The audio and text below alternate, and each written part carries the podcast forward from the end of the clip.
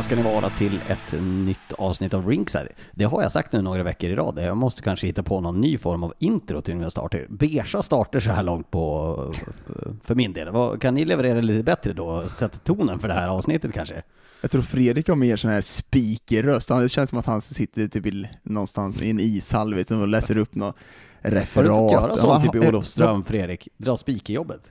Kanske, jag, jag, kan ju när jag trycker till få en väldigt intressant röst. Sen när jag hör mig själv, jag avskyr att höra mig själv. Det finns inget värre om du vet någon match går i efterhand, tvn är på, jag mår fysiskt illa. Ja, men jag, tror jag tror att du skulle, du skulle göra dig som speaker. Du vet, där, trycket i rösten, där, där. jag har lärt mig av Lars. Ja, Lars, Lars eh, gjorde det, måste jag ändå säga, HV det, var, det visar ju att du, det var ju ditt rätta element kan man ju lugnt säga. Men var det Lars? Jag trodde det var någon annan. jag, jag, jag, jag hävdar att det är inte skitsvårt att dela ett, ett, ett, pris eh, när det är fullsatt arena. Det enda är bara att säga så här. Kolla vad bra han är! Då blir det ju... Så att, eh, jag, jag men hejaklacksledare. Jag tror jag är längst ner på rankingen av oss tre i alla fall, och göra något sånt här. Men jag ska säga, jag växte ju upp med en tidigare simor kille Patrik Skoglund, som mest höll på med trav och innebandy och hockey för sig, men trav var väl mest. Och när vi var unga så tjänade vi lite extra pengar genom att vara sköta sekretariatet på, eh, det finns en division 3-klubb eh, i Leksand som heter HSS. Och när de hade sina matcher, jag vet inte om man fick typ en 50-lapp eller någonting, så jag skötte klockan och Patrik var speaker. Så att jag, jag har ett förflutet men jag var liksom tvåa sist på, på den positionen som speaker. Rejäl stark profil, eh, Patrik Skoglund. Han är en kolossalt bra kommentator. Jag jobbar med honom mycket på innebandyn förr i tiden.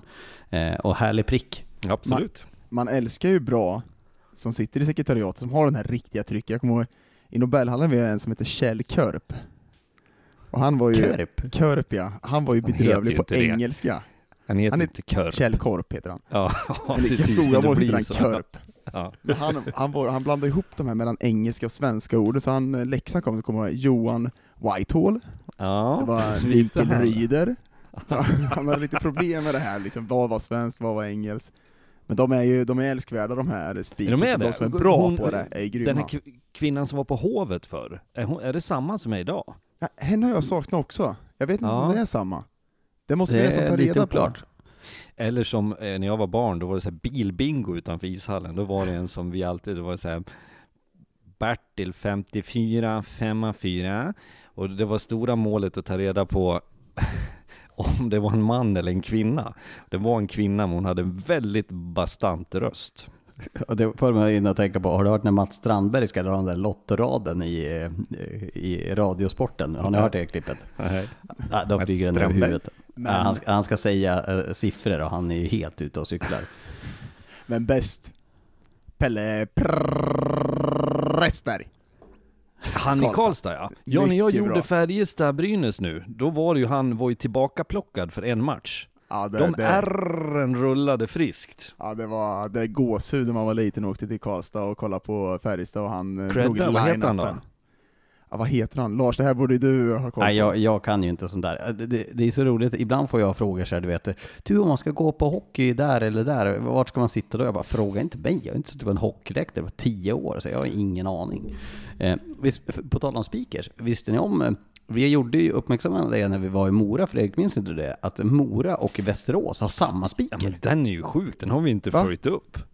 Ja, Mora och Västerås har samma speaker. Vadå, åker emellan eller? Ja, eh, vad fasen, nu kommer jag inte på vad han heter här. Tvåvägskontrakt.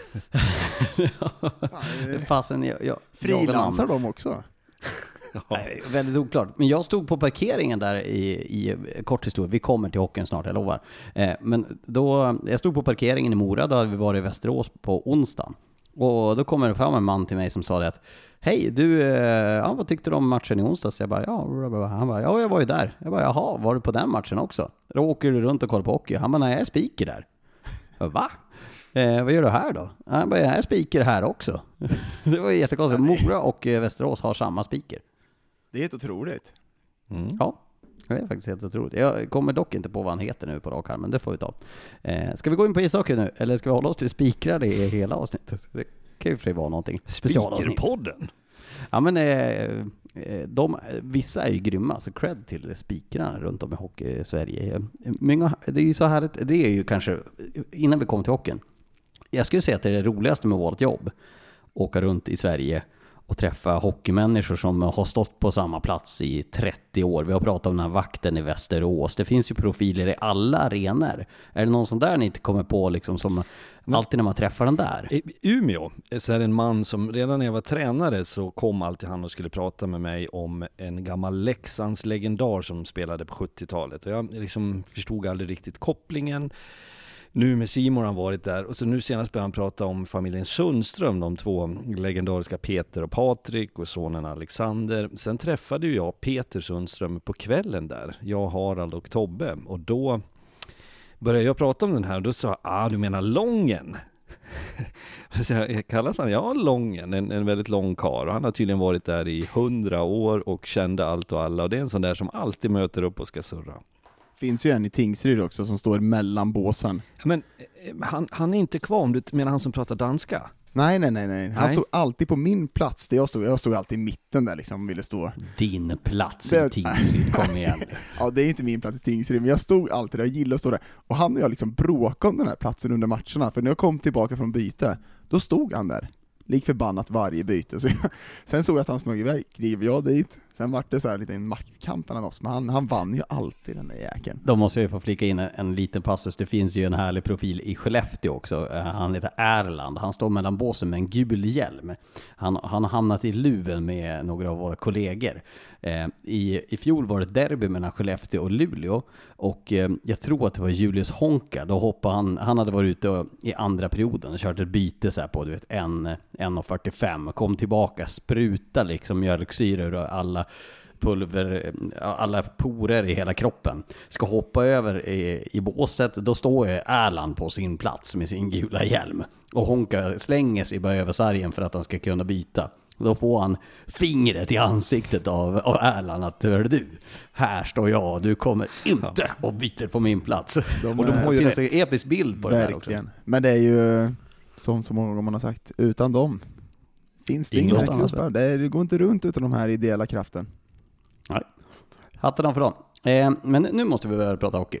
Eh, vart ska vi börja då? Vi, vi, vi kan ju säga det till det här avsnittet att vi har gjort en liten specialare. Att vi har tagit varsitt lag, specialstuderat läst på, eh, kollat matcher, eh, snackat med, med folk eh, på bygden och så vidare. Och, och, vi har egentligen varsitt lag som vi har specialstuderat. Jag har specialstuderat Södertälje, Fredrik har specialstuderat Mora och Daggen har specialstuderat Kristianstad. Så vi tänkte att vi, vi kan väl börja med det, vårt specialuppdrag. Och jag tänker att Fredrik, du får börja då. Mm. Eh, med Mora, vad, vad, har du uppmärksammat där? Formmässigt har ju det dalat lite grann. Så är det väl eh, tveklöst. Eh, däremot hösten i en större summering får vi ju ge med beröm godkänt tycker jag. Jag tror att vi vid flera tillfällen har varit överens om att vi har sett en en utveckling som har övergått våra kanske teorier. Och om jag utgår från mig själv så har väl jag tyckt att det Mora har gjort under ett par år nu är steg i rätt riktning. Sen lever vi i en tid och en liga som är bättre och eh, mer framåt än den har varit förr, vilket innebär att det är några lag som sitter på bra förutsättningar som kanske rimligen ska vara främst i tabellen som det, som det ser ut lite grann nu. Ehm, tabellen är inte helt orimlig sett till förutsättningar och förväntningar. Men Mora har liksom smygit lite bakom och, och haft en fin höst. Trots att, ska jag säga, om vi börjar med lite frågetecken, så var man väldigt ineffektiva. Man levererade inte mål. Man hade matcher där siffrorna var till deras fördel. Men det har vi också konstaterat så många gånger att det har ingen betydelse. Det är poängen som räknas. Det är tabellen som säger hur det ser ut. Men de har kunnat trösta sig med det kanske också haft ett par spelare, om man tänker Persson, Ljunggren, Karlsson där, som har varit en, en effektiv första lina tidigare, inte riktigt har fått till det, så, så har man ändå kommit smygande. Sen har man som du säger, vad är det, är det förluster två senaste va? Djurgården och Hästen. fyra av de fem senaste till och med. Men Djurgården och Hästen stämmer. Ja, mm. eh, Vita Hästen som är någon form av boogie-team för, för Mora. Men eh, om vi bortser lite grann från det så, så, har det ju varit en bra höst och jag, jag, när man stämmer av lite grann med folk som följer Mora på nära håll och när man pratar med folk inom laget så får jag ändå signalen om att, att man mår bra. Det finns en potential som de börjar se själva att vi kan ju faktiskt tävla eh, med de bättre lagen. Och det jag också får till mig när, jag, när vi pratar med andra tränare, för det är inte helt ovanligt att vi ställer frågan så här, hur, tycker ni, vilka lag är jobbiga att möta, vilka ser bra ut? Så får jag väldigt ofta till mig att Mora är ett lag som man har respekt för, som spelar en bra hockey. Oerhört många som bollar upp Mora i ja. den, i den. Det, det sitter ju verkligen, de, jag, oavsett om Mora torskar de senaste fyra av fem så tycker jag ändå att, som Fredrik säger, det sitter ändå spelet. Det är lite ineffektivt gång på gång. Och det är väl såklart det kommer bli så, de kommer gå under de här perioderna, men det som är imponerande under den här perioden när det har gått lite sämre, det är fortfarande att de har det här spelet. Mm. Och det som eh, jag, jag, får känslan när jag pratar så, så är man ju, vad gäller det spelmässiga så, så är ju, man har bra siffror i special teams, och overall, man har, tycker jag, som jag ser på Mora också blivit eh, mer mer kompletta i sitt spel.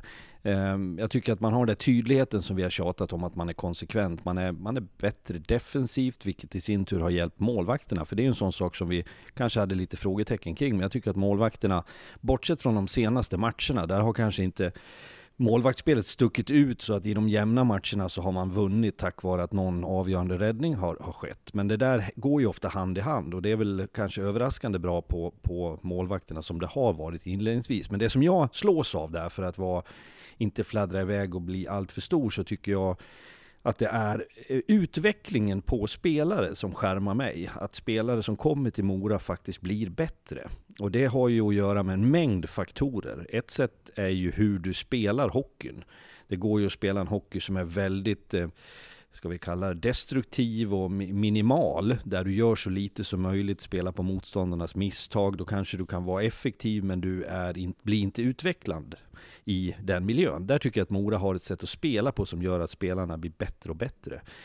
En sån som Heikkinen har ju varit uppseendeväckande bra, tycker jag, under hösten. Vad jag får till mig så är han också i väldigt bra form. Han har fattat det själv och det är en sån här sak som generellt, som tränare vet jag att det kommer till en punkt. Vissa är 21, någon är 27 innan man förstår det här är min väg, jag måste vandra för att bli en bra spelare. Tycker Johannesen, Johannes Johannesen som kom från Västervik, som är en sån som man har pratat om under ganska många år i svensk hockey, att det finns en hög potential. Jag tycker han börjar få ut mer. Han har hittat in i ett sätt att spela på som Mora har.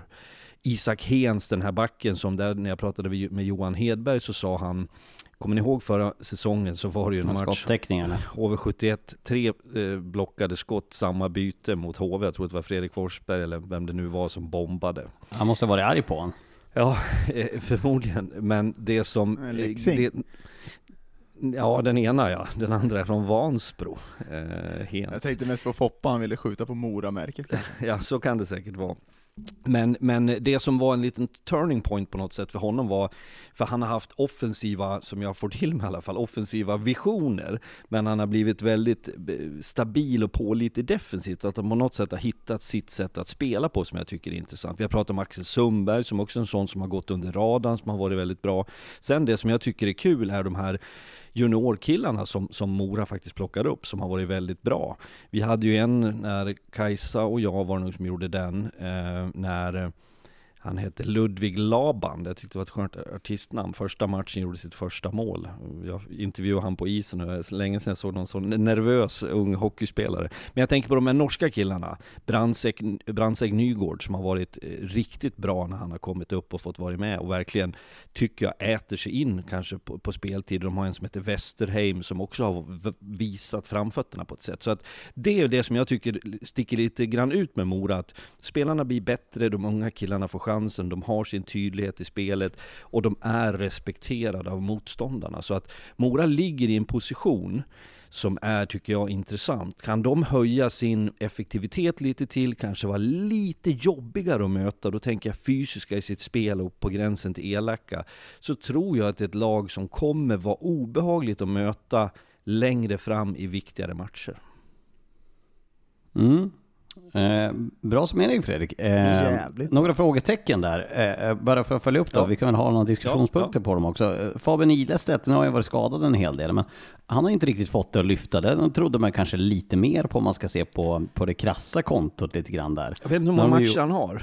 Ja, vad kan han ha? 10, 11, 12 eller något sånt där. Ja. Eh, 10 kanske. Och kan. han har ju missat en hel del här, så alltså gjorde han väl mål i comebacken om jag inte minns helt galet. Men, men eh, det hade man ju förväntat sig att han skulle kunna ta ett lyft där när han fick eh, spela i en bra miljö. Ja, jag håller med. Eh, men det, då kan man ju man kan ju tänka att det borde finnas en potential kvar där på honom. Ja, det, det, om jag förstod eh, mellan raderna på det, att det kanske finns fler som har det, att det finns eh, lite mer att kräma ur fler. Ja, men de har ju ett gäng sådana. Olle Strandell som vi har pratat en del om, just som kom från Hockeyettan och in, var det bra, tycker jag också. Kanske lite tyngre någon match nu, vad vet jag, men, men över tid har varit bra. Och det där Eh, Eh, vi pratar ju om Johan Persson och Ljung, Ljunggren ofta. Kan de lyfta sig 20% till, för de har ännu högre kapacitet, så att de är loket, så kanske det går att balansera ytterligare. Så ja, det är väl min... Moldén har ju ni, eller på att säga, Daggen mött genom åren. Eh, Moldén är ju också en som haft skadeproblematik, men som kanske kan komma. Så att det finns lite mer att ta på till och med. Jag tycker Ilestedt är en alltså, grym spelare, svår att möta, bra att täcka puck. Sen tror inte jag att han kommer vara i det här laget ens som poängmässigt är framåt liksom hela tiden, men jag tror ändå, jag vet själv, när man har varit skadad så här många gånger, det är liksom tufft att komma tillbaka, det, liksom, det tar lite längre tid, så jag tror att de har många uppsidor som du säger, men Ilestedt är en spelare som verkligen kan bygga upp och kan bli den här enorm, som med eh, till exempel Heikkinen och de här spelarna som är i andra kedjan. Kalle Mikitinak som också är en sån som det finns någon man har pratat lite grann om. Och det, de där är ju intressanta för det är ju Hockeyallsvenskan är ju mer fylld av sådana som där finns det någonting. När ska det ta fart eller tar det inte fart? SHL är ju mer etablerade spelare. Det är klart att det finns överraskande namn, men Hockeyallsvenskan, alla lag har ju den typen av killar som du måste knuffa i rätt riktning. Ja, Greve tycker jag också är en sån. Jag tycker att han börjar säsongen på ett väldigt, väldigt, väldigt fint sätt. Sen kanske, han har också varit skadad lite grann här under säsongen och missat matcher. Men, men eh, de tre var ju ihop ganska länge av förra säsongen och i starten i år. Jag tycker också det såg väldigt bra ut. Men eh, det har väl gått lite långsammare där efter skadan som jag har förstått det eh, också. Men Måns Karlsson har inte heller producerat som han brukar. Han brukar ju det är ju alltid, om man får den där lyxen att vara tredje fiolen. Nu, nu tar jag ingen cred av Måns Karlsson här. Jag tycker han är grym sen han kom från ettan. Han, han har tydligt en spets. Men äh, att äh, det, det, är ju en bra äh, det är en bra båt att sitta i, att sitta med, med Ljunggren och Persson. Man är jävligt bra spelmässigt. Sen ska jag säga att den är inte så jävla rolig. Den båten kan ju också vara på väg lite var som helst. Om inte det sitter någon som som liksom tar det. Jag försökte utveckla ditt resonemang där Lars, att, att jag, jag tycker att Måns Karlsson får för lite cred i den formationen. Det får du gärna utveckla. Jo, alltså det som kan tyckas vara en självklarhet med två spelare som ska bära mycket puck, ska hålla, fördela. Att hitta ett komplement, någon som förstår dem, läser dem, respekterar dem, men inte står med mössan i hand. Det är det jag tycker att Måns Karlsson har hittat en, en, en, en bra roll tillsammans med de där som även gör dem bättre. Jag tycker han är loket i den kedjan, om man ska kolla på det. Speciellt i 5 mot 5, hur han täcker puck, hur han liksom är stor och stark, skapar ytor både till Ljunggren och till Persson. Sen är som jag pratat om många gånger, i deras powerplay så är ju han nyckeln oftast i slutfasen nerifrån. Spelar, Ljunggren spelar ner till och han spelar över till Persson eller bryter in på något sätt, så jag, jag tycker att han är motorn i den där kedjan på något sätt när man kollar på det. Och jag tycker att i prestationerna så faller inte han ur ramen lika mycket som Ljunggren och Persson kan göra spelmässigt. Jag tycker ändå att han håller en jämnare nivå. Eh, bara för att flika in för att eh, eh, stärka det där statistiskt sett. Eh, diffusa siffror kan ju bli ganska otydliga, men, men en siffra som är väldigt tydlig som man kan säga om Mora. Eh, om man kollar till förväntade mål, alltså expected goals, eh, så kan man också ta det och eh, sätta det i paritet med vad verkligheten är. Det finns en sån statistik. Och bara för att sätt, jämföra det, Modo har gjort 18,8 mål mer än vad deras siffror säger att de ska göra. Mora har eh, alltså sämst i ligan, de har gjort 14,3 mål mindre än vad det förväntas att de ska göra rent statistiskt. Så det kan man också se på ineffektiviteten, att hade Mora varit eh, lite vassare på det, det är ganska många extra poäng de skulle kunna plocka på det. För det påverkar ju också, det ska man ju komma ihåg med statistik, att alla de här siffrorna som den du eh, säger nu, det, det finns följdeffekter av det. Eh, det vill säga, gör man 1-0, 2-0 tidigt i en match där du har kommit ut superstarkt så kanske motståndarna kvävs lite grann och därför så vinner du den med 4-3 på grund av den där effektiviteten. Det är inte bara att mål 2-3 skulle ha blivit 3-3 för det påverkar spelet, det påverkar strukturen och sånt också. Mm. Eh, men eh, bra summering om Mora. Eh, kul också att, för Mora att målvakterna har steppat upp där vi hade ett frågetecken.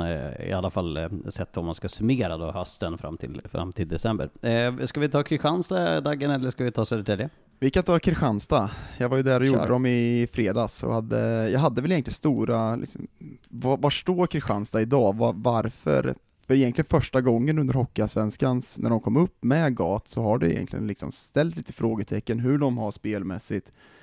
Och liksom, vart står de idag? Orkar de spela det här spelet? Varför får man inte ut det? Och det, det jag såg i matchen när vi gjorde den i fredags, det tycker jag ändå att spelet sitter, de har samma intensitet, det är GAT, de liksom ligger på på samma sätt, men de har ju inte en offensiv kraft i det här laget. Det finns inget, det är liksom torrt hela tiden när vi kommer fram, och spelar på utsidan, jobbiga att möta, visst, men om man kollar på förra året vad man tappar, de tappar Krupic, de tappar Sheet, de tappar Kontus, Herman Hansson, Sidroff, Flod, Aboraman, alltså man kan ju rabbla upp hur många spelare som helst i det Kristianstad som de har tappat offensivt, och det lider de av otroligt mycket.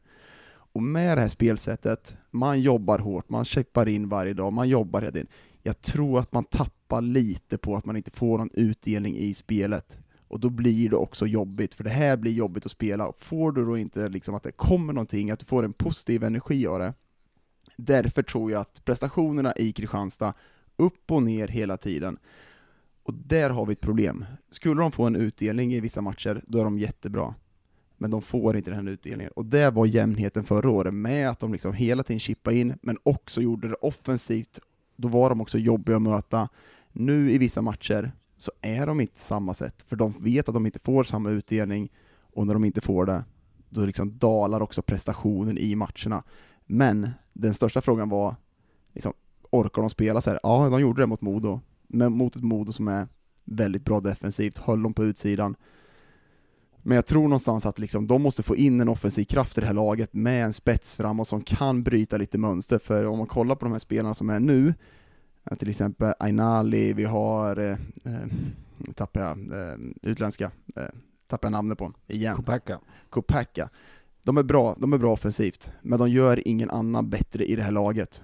De gör sin grej, de dribblar, de bryter mönster, men de gör inte helheten bättre. Och där tror jag att det är ett stort problem också i Kristianstad, att man inte har den här helhetsbilden.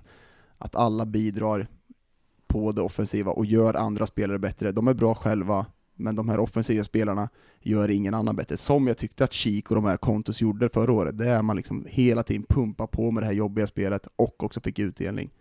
Så det men jag gillar ändå det här, liksom, man sitter och pratar med GAT, de har en klar bild på hur de vill spela, men de också pratar ju, de är ju väldigt öppna med att de säger att nej, vi har inte den här offensiven som vi hade förra året, och där lider vi enormt, för de har en målvakt i Larsson som liksom har varit grym, bland de bästa målvakterna den här säsongen, men offensiven är liksom, den är som bortblåst just nu, och man ser också självförtroendet finns inte där, man till exempel man tar ut målvakten, man spelar runt hela tiden, kommer inte till avslut, och det säger en del att självförtroendet har försvunnit lite, och där också kommer att man kanske torskar mot Södertälje stort, för att man inte har det självförtroendet i spelet också.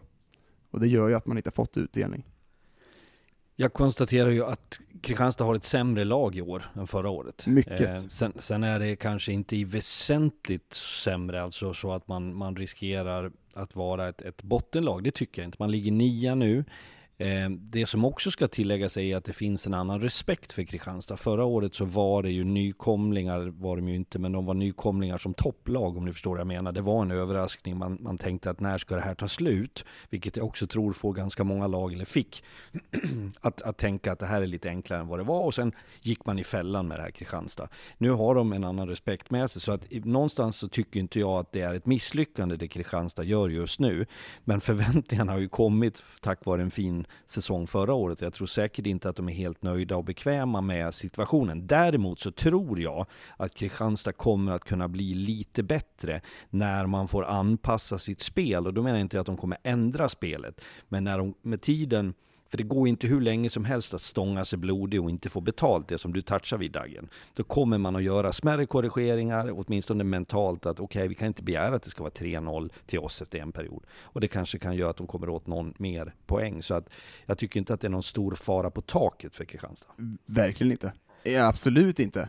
Men de, de kommer inte vara där uppe i toppen och slåss som de har varit innan. Det tror, Nej, jag tror inte Kristianstad kommer vara det. Nej, jag, jag håller med om att jag håller med om att det var ju också ett lag, de fick ju väldigt mycket träff på väldigt många olika punkter förra säsongen, vilket gjorde att de fick den här överraskningsfaktorn. Men de var en första kedja som levererade, de var tunga, de hade ju backar som var ja, men, eh, ganska högt upp i ligan om man ser till den backuppsättningen förra säsongen där jag tycker att det där hände det verkligen grejer.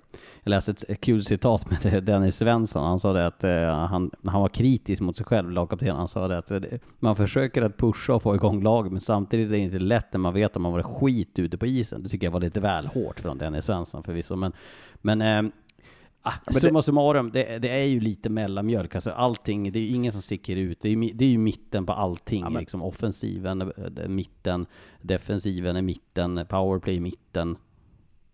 En spelare som vi inte nämner nu, som jag lägger till, som har, hade ett stort inflytande på Kristianstads prestation förra året, och det ser vi i SHL idag, det är Herman Hansson. Herman Hansson. Han var eh, i sitt sätt, jag känner honom lite grann sen sen han var yngre och vet att han har varit omgärdad med en insikt eh, hos lagkamrater och tränare att det där är en spelare som jobbar kopiöst hårt, han blir förbannad, han kommer under skinnet, det finns en maskin i det där och det ser vi nu i HV71 och därför så tror jag att det är också någonting som, som man, man lätt glömmer. Det, det, det blir så tydligt att vi pratar om importerna, men det finns svenskar också.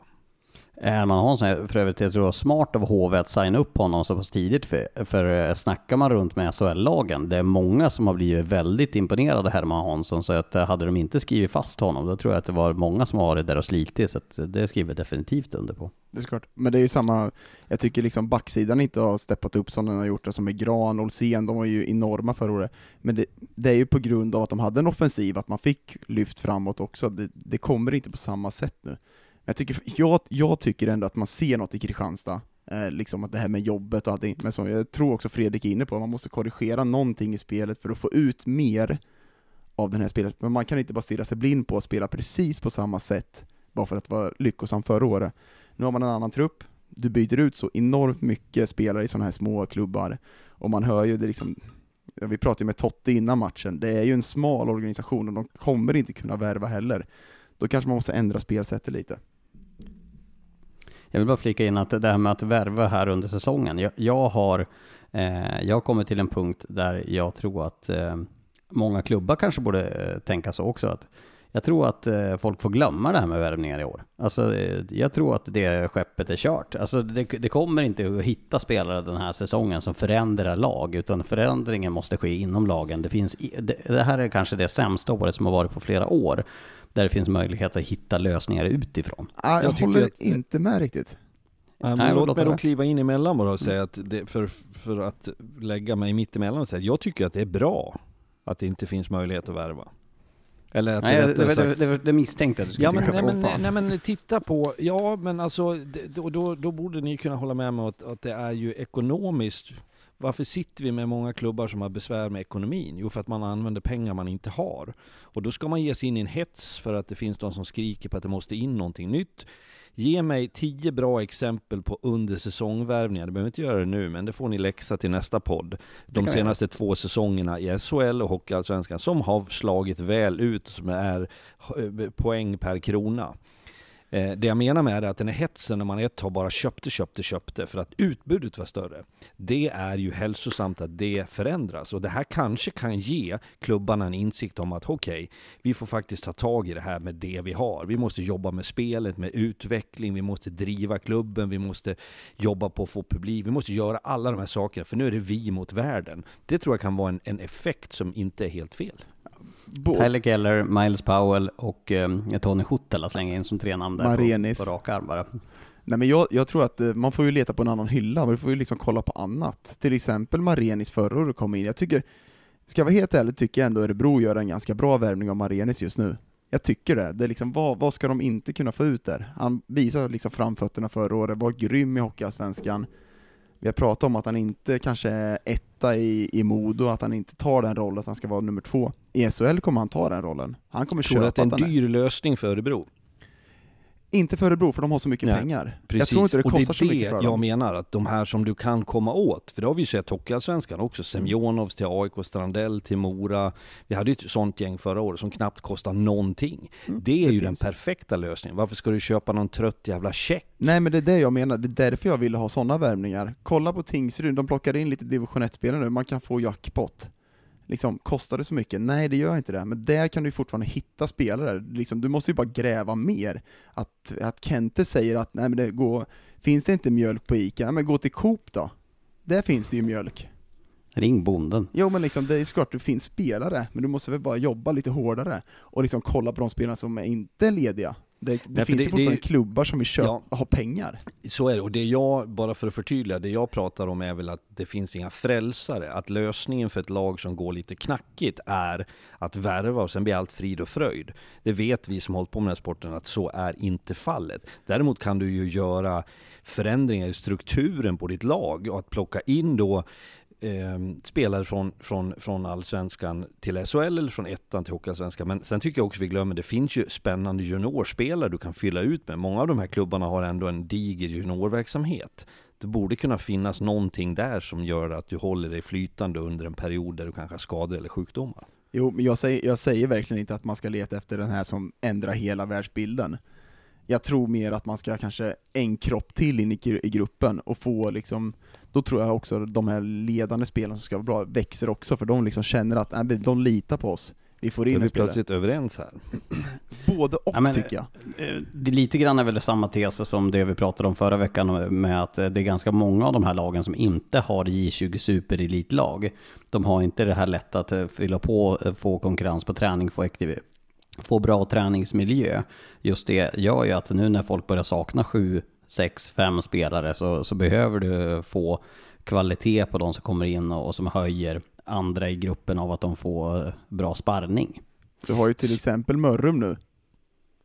Ja, Paulsson. Det är ju, försök att dra i honom då. De är ju ekonomisk kris här nu. Så varför inte? Det, är ju, det finns division 1-spelare som är väldigt bra på den här nivån som kommer göra skillnad, eller som kommer vara bra i Hockeyallsvenskan också.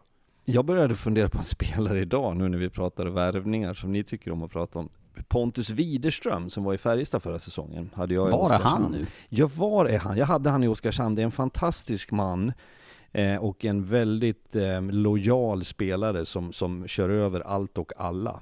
Hade jag varit allsvensk tränare idag, kanske skulle jag förberett det, han kanske skad, har någon skada, jag vet inte, men varför inte han i ett allsvenskt lag? Mm. Men jag, jag, jag mig snabbt in och kolla. Han spelar ingenstans. Nej, nej så mycket visste jag. Ja, han kanske inte har någon kontakt då helt enkelt. Uppenbarligen har han ju inte det då. Nej. Jaha, det gjorde mig väldigt förvånad. Det är ju alltid lätt, det är ju alltid många sådana där som, som försvinner, men som man aldrig tänker på. Ja men till exempel men, Västervik tar Kristoffer Törgren. Jag tycker att det är, en, det är en väldigt bra spelare varför kan Västervik plocka in? Skulle väl vara perfekt nu när det har varit lite centerkris i Björklöven att ta in en sån spelare. Jag tror att det handlade om, eh, som jag förstod det, av röster i Småland. Eh, Hockeyettan Småland som vi pratade om innan vi slog på mickarna här, att det hela, hela Hockeyettan finns i Småland i princip. Nej men att eh, jag tror att han ville bo nära hem. Han är väl från Vimmerby okay. va? Mm. Eh, där i trakten i alla fall. Någon av V-städerna där i Småland, det finns ju ett gäng. Apropå J20 Superelit förresten, eller nationell heter det nu. Jag får nog pudla från sändningen med Karlskoga där. Jag sa J20 division 1, det är ju J20 Elit. De spelar J20 i. division 1, är det tredje ligan Det är tredje ligan. Så och det heter inte superelit heller längre. Det är J20 nationell, sen elit, mm. sen division 1. Inget får vara som det var. Nej, jag satt i sändning om 16 år i klubben och säger J20 division 1. Så jag ja. pudlar den. Ja, eh, men, nu eh, hoppade det lite mitt i där innan vi kom till Södertälje, men för att förtydliga det Dagen, du tycker att Marenis, att, eh, för det var ju väldigt många som blev förvånade att Örebro tog honom. Sen var det ju också uppmärksammande. Jag varit sjukt Ja, men det var nog alla. Ja. Eh, och så att han fick åka taxi från Kristianstad till Örebro, jag menar, det går väl tåg? Och sen avstängd första matchen. Ja. Tre matcher. Nej men jag tror ändå att den, den värvningen, liksom, de, de får en kropp till, de kommer ha mycket matcher. det kan ändå bli en jackpot för dem. Jag tror att han köper att han kan spela en tredje, fjärde kedja och göra det bra i SHL. Det är liksom okej okay för honom, kan chippa in och göra några poäng. Mm. Ja, lite tråkigt kan jag tycka, för, för att eh, vi som följer den här ligan så pass nära, det hade ju varit väldigt kul att se Marenis, eh, jag menar den, i fjol var det ju verkligen en artist i den här ligan, att se honom kliva in i AIK, Tingsryd eller Vita Hästen, det hade ju lyft ligan och på så sätt tycker jag det var lite tråkigt. Verkligen. Men ska vi avsluta Kristianstad? Vi hamnar ju någon annanstans ja. här nu, men det är ju jag tror, jag tror ändå på att de har ett spel, men eh, de måste nog filjustera lite för att hitta rätt in med den här truppen, vad de ska hitta. Men jag tror, jag gillar ändå vad Gat och de här eh, ledarstaben, hur mycket de jobbar för den här truppen och på något sätt så de övertygar mig att de fortfarande har spelet och det var det mitt stora fråga om de orkar spela så. Men det gör de fortfarande. Mm. Eh, inga slutord att säga där Fredrik, du är nöjd så? Nöjd. No further yeah. questions, your honor. Okej. Okay.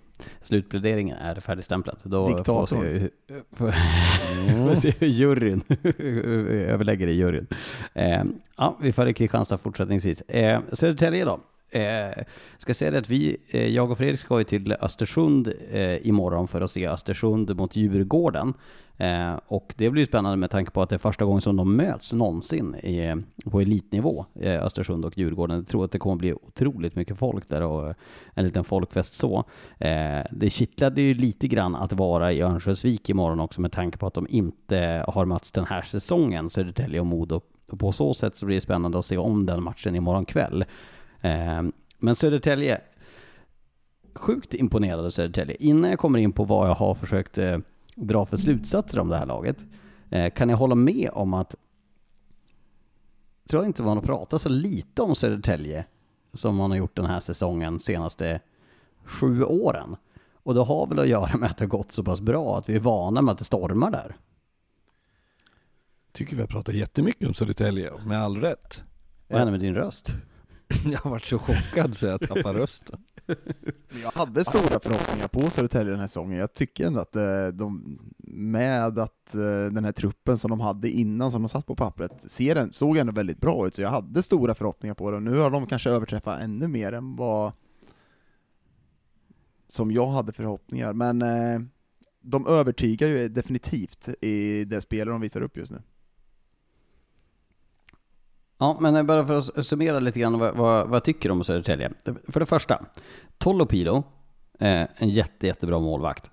Eh, Bergvik har kommit in, han fick ju en väldigt otacksam eh, roll den första matchen han skulle spela mot H på Hovet, AIK borta där och så sen gjorde ju AIK mål, eh, Oskar Öhman på de två första gångerna han hade pucken, så han fick ju en, eh, en tråkig första match, förlorade ju sina två första, men har ju vunnit sina tre senaste. Tolopilo bra. Backsidan, eh, inte den flashigaste backsidan i Hockeyallsvenskan, men skulle banne mig säga en av de absolut bästa. Alltså Ivarsson och Albin Karlsson tillsammans, de får ju spela otroligt mycket. Ivarsson är ju, jag skulle säga att det är ligans bästa defensiva back med eh, Eh, ja, det ska jag faktiskt säga. Jag tycker att Johan Iversson är ligans bästa defensiva back. En av dem i alla fall. Vi säger topp tre då, bara för att göra eh, en liten öppning för, för motargument. Albin Karlsson var alldeles lysande i Timrå. Tycker att han har fått eh, en liten revansch då efter en svag eh, eh, SHL-säsong i fjol. Eh, jag vet att Fredrik har pratat om det tidigare någon gång också, att både Lang och Malmström får för lite cred. De är ju otroligt stabila i backpar tillsammans. Malmström som har ju varit ja, men ganska ojämn några säsonger, men jag tycker att han har hamnat på helt rätt plats i det där laget tillsammans med Lang. Jag tycker att de gör ett ruggigt bra jobb. Norbe bjuder ju på lite mer offensiv på backsidan än vad man kanske har haft tidigare. Eh, Ludvig Jansson tror jag, nu tar han eh, en plats till junior-VM imorgon. Jag tycker att det finns en enorm uppsida i han. Eh, är fortfarande en ung kille, så det är svårt att förvänta sig att han ska vara bra kontinuerligt jämt i den här åldern. Jag tycker att man har fått eh, ja, men de här oflashiga spelarna som verkligen har burit i det här laget. Alltså till exempel Eh, Liljevall är ju otroligt viktig. Pasic är den som sticker ut, men Engsund och Viktor Liljegren är de som är riktigt bra. Sen gillar jag den här fjärde kedjan med Jakob Dahlström, Emil Alba och Bjerselius. Den tycker jag är riktigt fin och framförallt eh, så tycker jag att det, det, den står för det Södertälje står för den här säsongen, nämligen en tyngd som ju Eh, de försökte måla upp inför i fjol. Då skulle de ju vara det här fysiskt starka laget, men istället så var de långsamma och kom efter i allting och, och lyckades med, inte med någonting. Men nu är det verkligen ett Södertälje som är tunga att möta och det, det vittnar ju även andra tränare om när man pratar runt i Hockeyallsvenskan att det är ruskigt jobbigt att möta Södertälje när om du har fått in då den här Newell som bara spelar några matcher, Lukas Karlsson kommer in med, med eh, pondus från den här ligan och, och breddar det här laget ytterligare. Ja, jag tycker att Södertälje är tunga och det här luktar ju för mig, då får ni säga vad ni tycker, men det här luktar ju ett slutspelslag för mig. Slutspelslag, ja definitivt. De har ju den typen av DNA i den truppen med att vara den här tyng, tyngden. Jag gillar Newell, i, han var väldigt, väldigt bra i powerplay, det lilla jag såg de matcherna han varit med. Det har ja. de ju saknat också. Ja, vad sa du? De har ju saknat det, alltså ytterligare någonting i powerplay här. Någon som kan styra och ställa lite i den positionen. Ja, men jag, jag tyckte den här rappheten, pass, liksom, attacken, bra spelsinne, Sen kanske han saknar lite i 5 mot 5 med jobbet, att liksom chippa in det, men det är inte det han ska bidra, han ska ju vara den positionen i powerplay. Så jag, jag håller med dig Lars, det här kan bli ett riktigt tungt lag att möta i ett slutspel, och de har liksom alla kvaliteter framåt, de har defensiven, sen har de det där lilla djävulskapet i den där truppen som gillar att ställa till det lite också, det tror jag är viktigt i slutspel.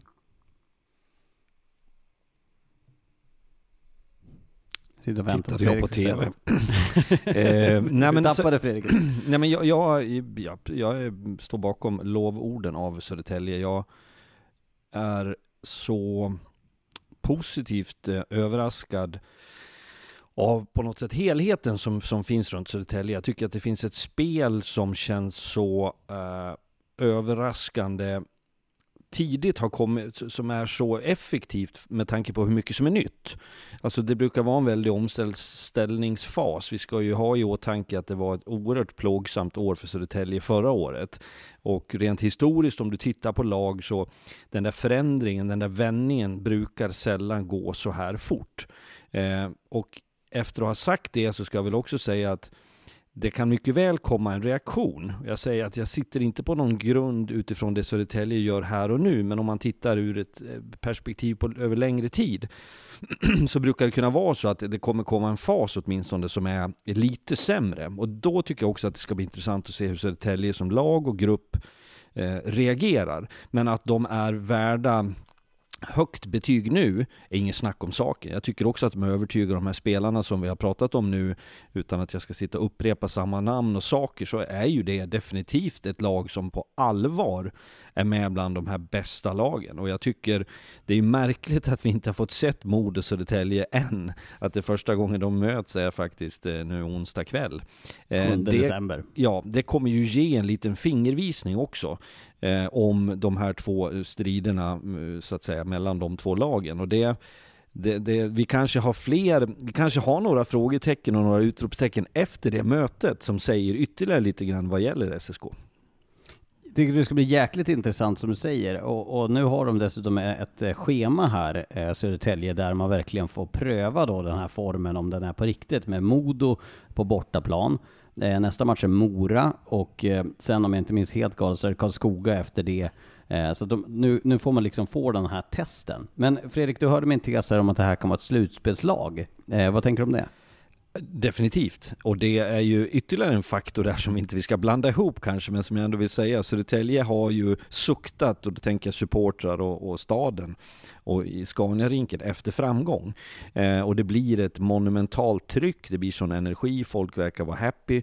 Sådana där faktorer är ju starkt bidragande till lags framgång och det har ju de fått nu. De har ju förtjänat det här suget och intresset. Så att när man liksom petar ihop alla de där delarna, så om jag hoppar fram några månader så kommer jag ju vara oerhört nyfiken på vad Södertälje kan göra i ett slutspel. Det, det är tveklöst så.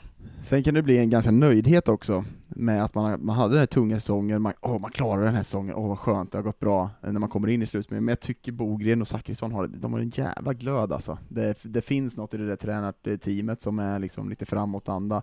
Och jag tror att de släpper mycket till spelarna också. Det känns som att de liksom låter spelarna vara involverade på ett helt annat sätt, som jag ser i, i deras ledarskap, och det tror jag också gynnar dem väldigt mycket. Och det är ju lätt när det går så här också, att kunna släppa det så mycket, men eh, jag vet själv en säsong när det har gått tungt och liksom hela, hela klubben har liksom suktat efter lite framgång. Och sen kommer det här slutspelet, det kan bli att man liksom blir oh, skönt, vi tog oss hit, vi kom hit, men jag tycker inte att eh, Bogren och Zachrisson, de är jäkligt hungriga, alltså, jag tycker de har gjort ett grymt jobb. Ja, sen, sen eh, det är kul, ni har ju sett det här klippet, som, det var ju match vi var där och sände när, när Georgsson gör den här high-fiven och, och, man, man blir glad när folk brinner så där mycket. Det vet jag att många andra gör i hockey, så är det också, men det, det blir ju talande på något sätt. Eh, ska vi sätta punkt på Södertälje eller vill ni tillägga någonting? Jag, bara, jag kan bara säga så här, och det är inte specifikt på Södertälje, men låt oss lära oss av våra egna misstag, att vi av fullt förklarliga skäl så rycks vi med i att, att uh, ifrågasätta lag som, som det här ser inte bra ut, som kan vända på det, men också lag som går bra. Och med det menar jag då att när vi kommer till ett slutspel, det kommer hinna rinna december, januari, februari, en bra bit in i mars. Det kommer att rekrytera spelare, det här är en, en evig diskussion. Vi har nyss haft den delvis. Vad kan de andra lagen plocka på sig? Vad, vad blir det för skador? Hur, hur ser den här situationen ut? Så att det, det, jag tycker att man får inte glömma relevansen i den andra halvan av grundserien, kanske den sista tredjedelen när vi kommer dit. Hur, var man tar vägen på väg in mot ett slutspel och så vidare. Och det är det här som gör den här sporten så fantastisk, att vi, vi kan spekulera hur mycket vi vill, men det kommer vara en, en fin tid framöver också. Verkligen. Eh, en annan stor eh, rubrik kom i veckan. Eh, då blev det klart att Västerås eh, adderar till tränarstaben genom att ta in Robert Nordmark in i laget. En, en väldigt eh, gedigen och erfaren hockeyman som inte har varit så speciellt aktiv de senaste åren. Men eh, vad tänker ni om det här då? Att man väljer att addera till tränarstaben i Västerås. Jag vet att vi har pratat om AIK, att där hade ju ni som tes någon gång i säsongen att det, kanske det skulle vara aktuellt för för AIK att liksom komplettera ledarstaben på det här sättet. Och det är ju andra som har gjort det här greppet att man adderar personal istället för att eh, ge någon sparken. Ja, och som marknaden ser ut med, med tränare, lediga tränare, så, så får man ju kanske söka alternativa vägar. Sen ska vi väl först säga också att det är ju en del lag som redan nu är tre. Så att plocka in en ytterligare kan ju vara ett bra steg att på något sätt ge både energi till laget, till tränarstaben och bredda kompetensen. Vad gäller Robert Nordmark så den, jag har ingen djupare relation till honom. Det var en duktig spelare när jag var ung och tyckte om att titta på hockey. Han har haft en gedigen resa i, i hockeyns tjänst även efter det, mestadels som scout. Han var även i Djurgården tillsammans med Wikegård och Johan Garpenlöv tror jag, om jag minns rätt, för 20 år sedan eller någonting. Sen har han ju inte varit i i hockeyn som tränare idag eh, aktivt, vilket naturligtvis kan vara ett minus. Men det jag tror de får, det är en kraftfull, tydlig ledare som, som är, är skarp, han är rak, han kommer att ligga på, han kommer att knuffa det här maskineriet i träning, i vardag, i, i, i samlingar, i genomgångar. Så att det kommer säkert vara någon som tillför en röst. Sen är det viktigt naturligtvis, och det vill inte jag förekomma på något sätt, men hur hur de här, den ledarstaben hanterar och fördelar det här. För det rubbar ju såklart med, med Pannanen Eh, och Fagerlund eh, när det kommer in en tredje. Ja. Den är intressant, är den ju verkligen. Jag tror att, jag tror att eh, det de vill ha in, det de vill ändra i Västerås, det är en kravbild på det här. De vill ha in någon som sätter ner foten när det inte funkar, för det är ju, säsongen har ju gått upp och ner, de har ju de ledande spelarna har inte varit tillräckligt bra. Nu tycker jag de senaste matcherna att de har varit riktigt bra, Västerås, det man har sett av dem. Så jag tror att han kommer in med en pondus på ett helt annat sätt, men sen måste man också jag tycker ändå Pannanen har stått upp under den här tiden och varit, gjort det jäkligt bra. Han tagit liksom allting som har stormat runt den, att det har ryktats om en ny tränare, kommer in en, en, ny tränare igen nu, han får inte sparka, han får vara kvar. Jag tycker ändå han står med huvudet högt och visar liksom att han är en bra ledare. Och det är Men, väldigt starkt gjort av honom. Det har vi sagt hela tiden, från dag ett så tycker jag att han har skött det där och det är ju, det finns ju en respekt som han förtjänar för det. Sen kan ju ledningsfrågan är ju större än så i klubbarna, ända från styrelse och via tjänstemän och direktörer så att säga. Men jag, jag tycker att eh, om Robban Normark är den personen som går in och sätter ner foten, då tror jag att det är en perfekt lösning för Västerås. För det är det som är problemet. Den, den, alltså kravbilden på de här spelarna har inte varit tillräckligt hög. Och det måste komma från gruppen också, som vi har varit inne på många gånger, men det är, liksom, det är en prestation som är, i vissa matcher är riktigt bedrövlig, till att de är, till exempel senast mot AIK, jätte, jättebra i första perioden, och visar att de har ett klasslag. men till att gå till att liksom dala så djupt. Och där tror jag någon måste liksom visa vad, vad som gäller för att spela i Västerås. Den bilden har inte funnits. Och därför tror jag, inte, därför tror jag han kan funka bra där, om man är den personen, för han har inte varit ledare på väldigt länge nu. Så det krävs ju lite annat. Ja, det blir väldigt spännande att följa och se hur det där faller ut i alla fall. Um, Jimmy Jansson var ju alldeles lysande i matchen mot, eh, mot AIK. Fyra ass. Ja, fyra ass. Men jag tycker framförallt att han visar pondus på isen med, i sitt spel. Att jag tyckte som att han stod upp för, att, för det där set på bröstet och gjorde det på ett väldigt övertygande sätt. Och med bröstet utåt på något sätt. Men Lundsjö, eh, var... Lundsjö Skedung också hittade lite kemi här. Jag tycker de var, de var väldigt, väldigt bra, speciellt i första perioden. Men det är det lunchen man vill se också, hur han bryter mönster på isen, liksom offensiven, sen liksom slet och kämpa liksom, visa liksom vad som krävdes. Så jag tycker Skedung och Lundsjö var bland de bästa spelarna sen, sen Lorek fyra ass i den här matchen, men eh, jag tycker prestationen Västerås visar upp visar också hur bra de kan vara när de gör den på, när de är uppe på den nivån. Verkligen. Eh, Djurgården då, nu har ju Djurgården två raka segrar här efter tränarbytet. Ett av dem var ju förvisso Holmqvist och Ragnarsson i, i båset. Men eh, det är väl för tidigt att dra någon slutsats där va? Ja. Det är det verkligen, det är i alla fall på det spår, spåret så att säga. Konstigt om vi ska dra en slutsats efter att han har en match förvisso. Jag tror att man kan få en liten energi det tycker jag man Den kommer man, ju alltid. Det kommer alltid energi när det kommer in något nytt, oavsett om man vill att tränaren ska bort eller inte, så blir det något att man ska visa upp sig, man ska visa liksom, här är jag, jag ska spela så här mycket. Och det tyckte jag man såg i första perioden. Sen spelmässigt, det ser man ju ingenting om det är en ny tränare efter en dag. Det kommer synas om några veckor, vad han sätter för spelidé. Hade man dragit de här slutsatserna, det, det vore att underskatta eh, tränarens roll också. Att, att det handlar inte om vad du säger eller hur du ser ut eller om du är skojig eller arg. Utan det handlar om en, en, ett projekt som tar tid om du ska stärka spelet, förändra lite saker. Så att där, där ska man vara väldigt försiktig med att dra de slutsatserna på både ett par veckor eller till och med lite mer. Det kommer ta tid. Vad tänker ni om eh, Djurgårdens läge nu som börjar bli aktualiserat med tanke på att eh, imorgon så tas JVM-truppen ut och det är ett Djurgården som inte har världens bredaste lag. Eh, ja, de har ett ganska brett lag men det är ju lite spelare borta och sådär. Eh, just med tanke på att eh, de riskerar att bli utan, ja men en första målvakt till att börja med och en eh, i princip hel kedja minst framåt. Vad tänker ni om det? Jag vet Tufft. att KG ja, KG Stoppel sa i någon intervju vi gjorde på, var det mot Modo det, att det här har man ju naturligtvis mm, sett komma. Um, och är ingen överraskning att åh fan, är de aktuella för junior-VM? Så att man har säkert ett uh, man har ju garanterat ett tänk och man har en insikt hur, hur löser vi det under den här perioden. Så jag, jag, jag, tror att det är mer spekulativt för oss kanske än det är för Djurgården. Eh, vad kan man göra? Ja, finns det någon du kan plocka in under tiden? Finns det något tillgängligt som du kan låna? Om du nu behöver kroppar. Men de har ju också en juniorverksamhet som är relativt bra.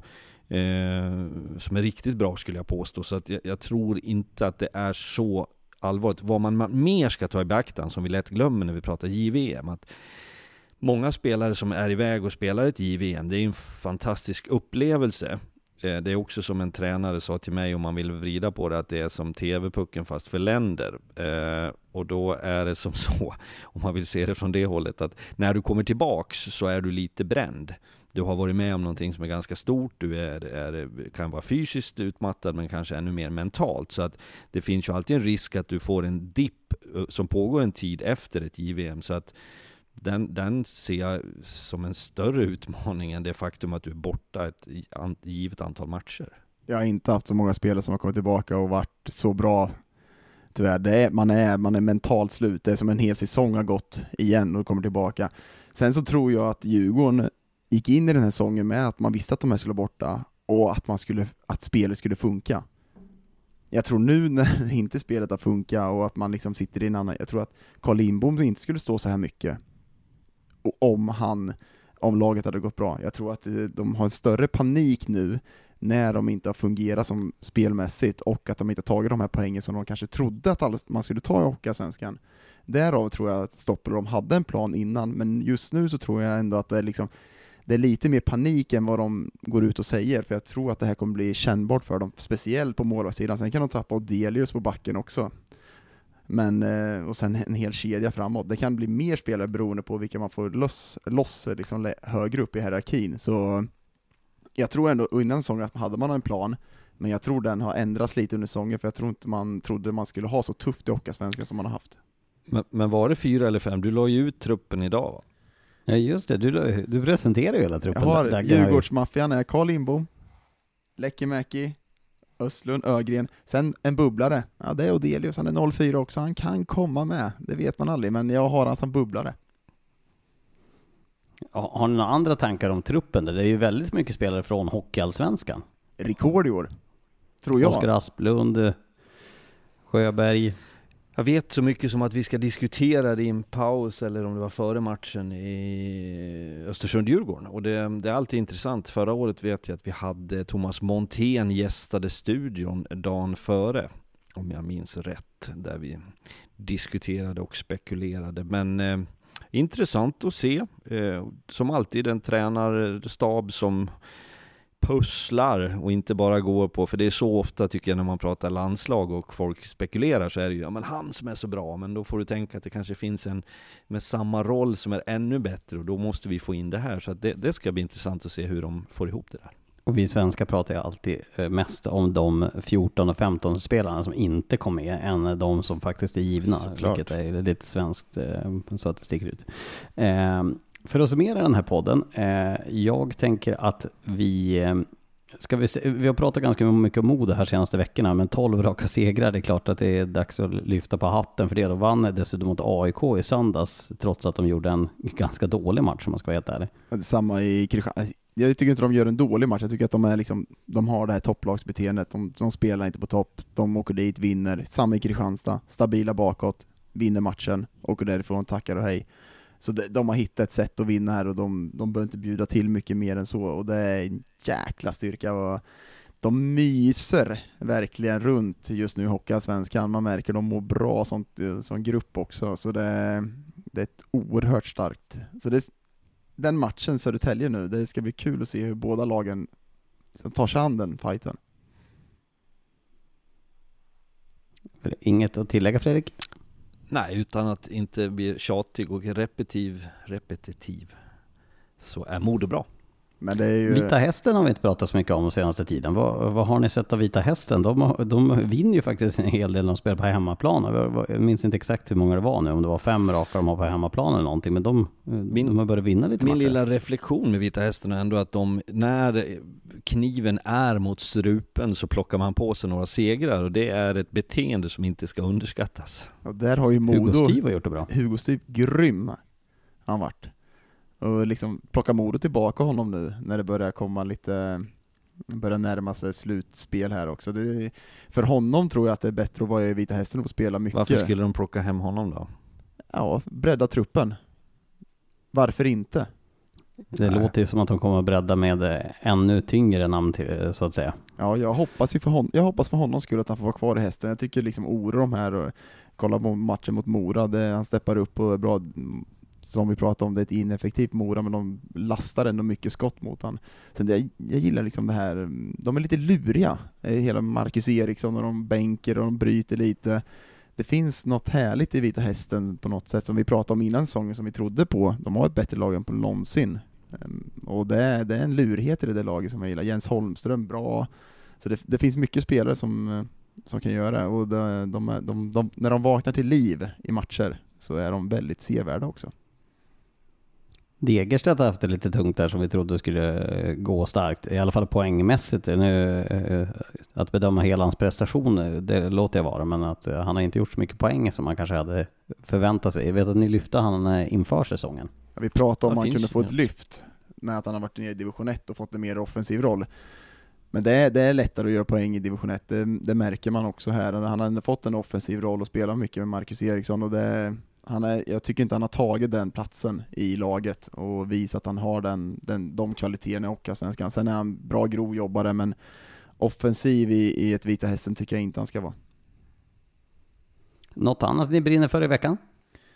Jag var i Karlskoga och gjorde J20 Elit mot eh, Björklöven. Det var ju en en prestation som var enorm tycker jag. Sen, sen vet jag själv också hur det är att komma som ett Björklöven och se de här alla skador. Man, liksom, man kanske dippar lite, men det är fortfarande en otroligt dålig insats av detta Björklöven att inte vinna mot 15-16 skador och vi har en 17-årig målvakt som går in och, och eh, stoppar liksom allt och allt hela matchen, men det är fortfarande ett J20 elitlag som går in och retar gallfeber på Björklöven och de hamnar i fällan på gång på gång på gång i den här matchen och kan inte liksom följa sin gameplan och det var anmärkningsvärt att se hur liksom de här 17-18-åriga kunde rubba så många spelare som rutinerade spelare i Björklöven.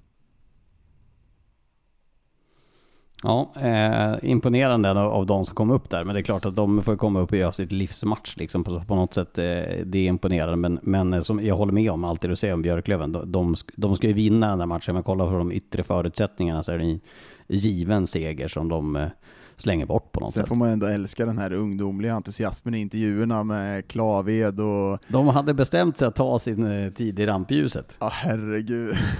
det var... Ja, men det, det påminde lite om, eh, om gamla BIK, jag kände igen mig lite när jag såg i båset och såg de här unga spelarna det var, det, det var glöd i ögonen, sen vart det ju pyspunka mot Almtuna och det, det förstår jag att det kommer bli, de klarar av liksom en match och hålla det där men det är jäkligt härligt att se när de här unga kommer ut och tar för sig på ett sätt som eh, de, de, de förstår ju inte bättre, eh, och det är det som är så härligt. Och de bjuder ju på sig själva i intervjuer också, så det... Ja, jag, jag, jag gillar vad jag såg av de här ungdomarna. Mm. Eh, ska vi summera då och eh, se fram emot veckan? Vi har spännande att se Östersund imorgon mot Djurgården. Sen ska vi se eh, på Björklöven-Västerås på fredag. Det är ju intressant att få lite mer svar från Västerås där om vart de står och eh, vad Robert Norman ska, ska addera till det där laget. Då kan vi få lite mer svar på det, eh, svart på vitt också. Så med det kan vi börja summera veckan och eh, ni kan få slutord, slutord då om eh, tankar inför vad som komma skall här. Det är en slutspurt nu för att eh, ligan tar ju mångt och mycket uppehåll från den 16 december fram till eh, den 27 då det är dubbla Stockholmsderbyn. Det känns ju också kittlande och så är det Modo Björklöven i mellandagarna också. Jag tänker väl att det som är, eh, en, en, säsong har så många olika faser med starten och nu, liksom den här känslan att det är någonting nytt och så blir det lite vardag. Men, men det, det, är en period nu som är väldigt viktig. Vi börjar se någonting, det händer i tabellen, vi kommer få lite svar på vilka som tar rygg på Modo högst upp, vilka det är som dras in i problematiken ner till, vilka hamnar i någon slags mittenläge med utan att det händer så, så oerhört mycket. Det, det där bär man ändå med sig, även om vi säger att det är sista matchen man ska vinna i vår, så, så tror jag att vi som lever i sporten på det här sättet läser in lite tendenser, utveckling på spelare, på spelet, vilka lag är det som får tag på grejerna. Och nu har vi ju sett att det börjar ryka tränare och det försvinner spelare och plockas in och det där är ju också sånt som vi får följa upp och se lite på nära håll. Hävelid. Ska jag dra listan från Hockeyallsvenskan, vilka som ska med? Ja, dra den då. Ska du ha Fredrik? Nu ja, kommer den. Låt höra. Kopiera, klistra in. I mål, Carl Lindbom, given etta, Blomqvist tvåa, Asplund, Ludvig Jansson, Albert Sjöberg, Noah Östlund, Liam Ögren, Mäki, Liam Doner Nilsson, Ludvig Persson, Gabriel Kangas, Västerås. Där är vi klara. Ingen Odelius? Odelius han, han åker in och ut under den här kvällen tydligen. det, det, är någon jag form av att han var bubblare. Jag sa att han var bubblare. ja, men, vadå, ska du presentera honom som reserv då eller? Han kan komma med så jag. Ja, men, va, va, det är väl många det... som kan? Ja, ja men där har ni listan vad är det 03 och 04 i Sverige. Här har ni den. Kopiera, kör! Evelin, ja, det var vi, ta den. Vi jag lovar Dagge, vi kommer att stämma av imorgon kväll när jag och Fredrik summerar efter matchen och se hur många rätt hade Dagge. Men det var ju det var inga långskott du bjöd på. Det, var, det var inte någon sån här, vad hette han? Nej, men det är kanske därför, det är därför de är med också. Jo, det är sant. Det har du, det har du rätt i. Ska jag skrämma lite grann? Eh, det här borde ni ha listat ut med tanke på var vi är i kalenderåret. Men om tre matcher har vi spelat halva säsongen. Det skrämmer ju mig lite grann, hur jävla fort det går. Det här borde man ju lista ut när vi är i december, men man påminns ju alltid om det där. Det känns ju inte som vi spelar halva säsongen. Låt, låt mig bara då ordmärka att vi inte spelat halva säsongen, men vi har spelat halva grundserien. Ja. Eftersom att det, det är rent eh, intressant. Är det slutspel i hockey, Fredrik? Ja, men det, det verkar inte som du hade koll på det, så jag tänkte jag måste informera ja, det. Är bra, det är bra. Det är bra. Eh, halva grundserien är spelad och det är väl eh, väl så olustigt.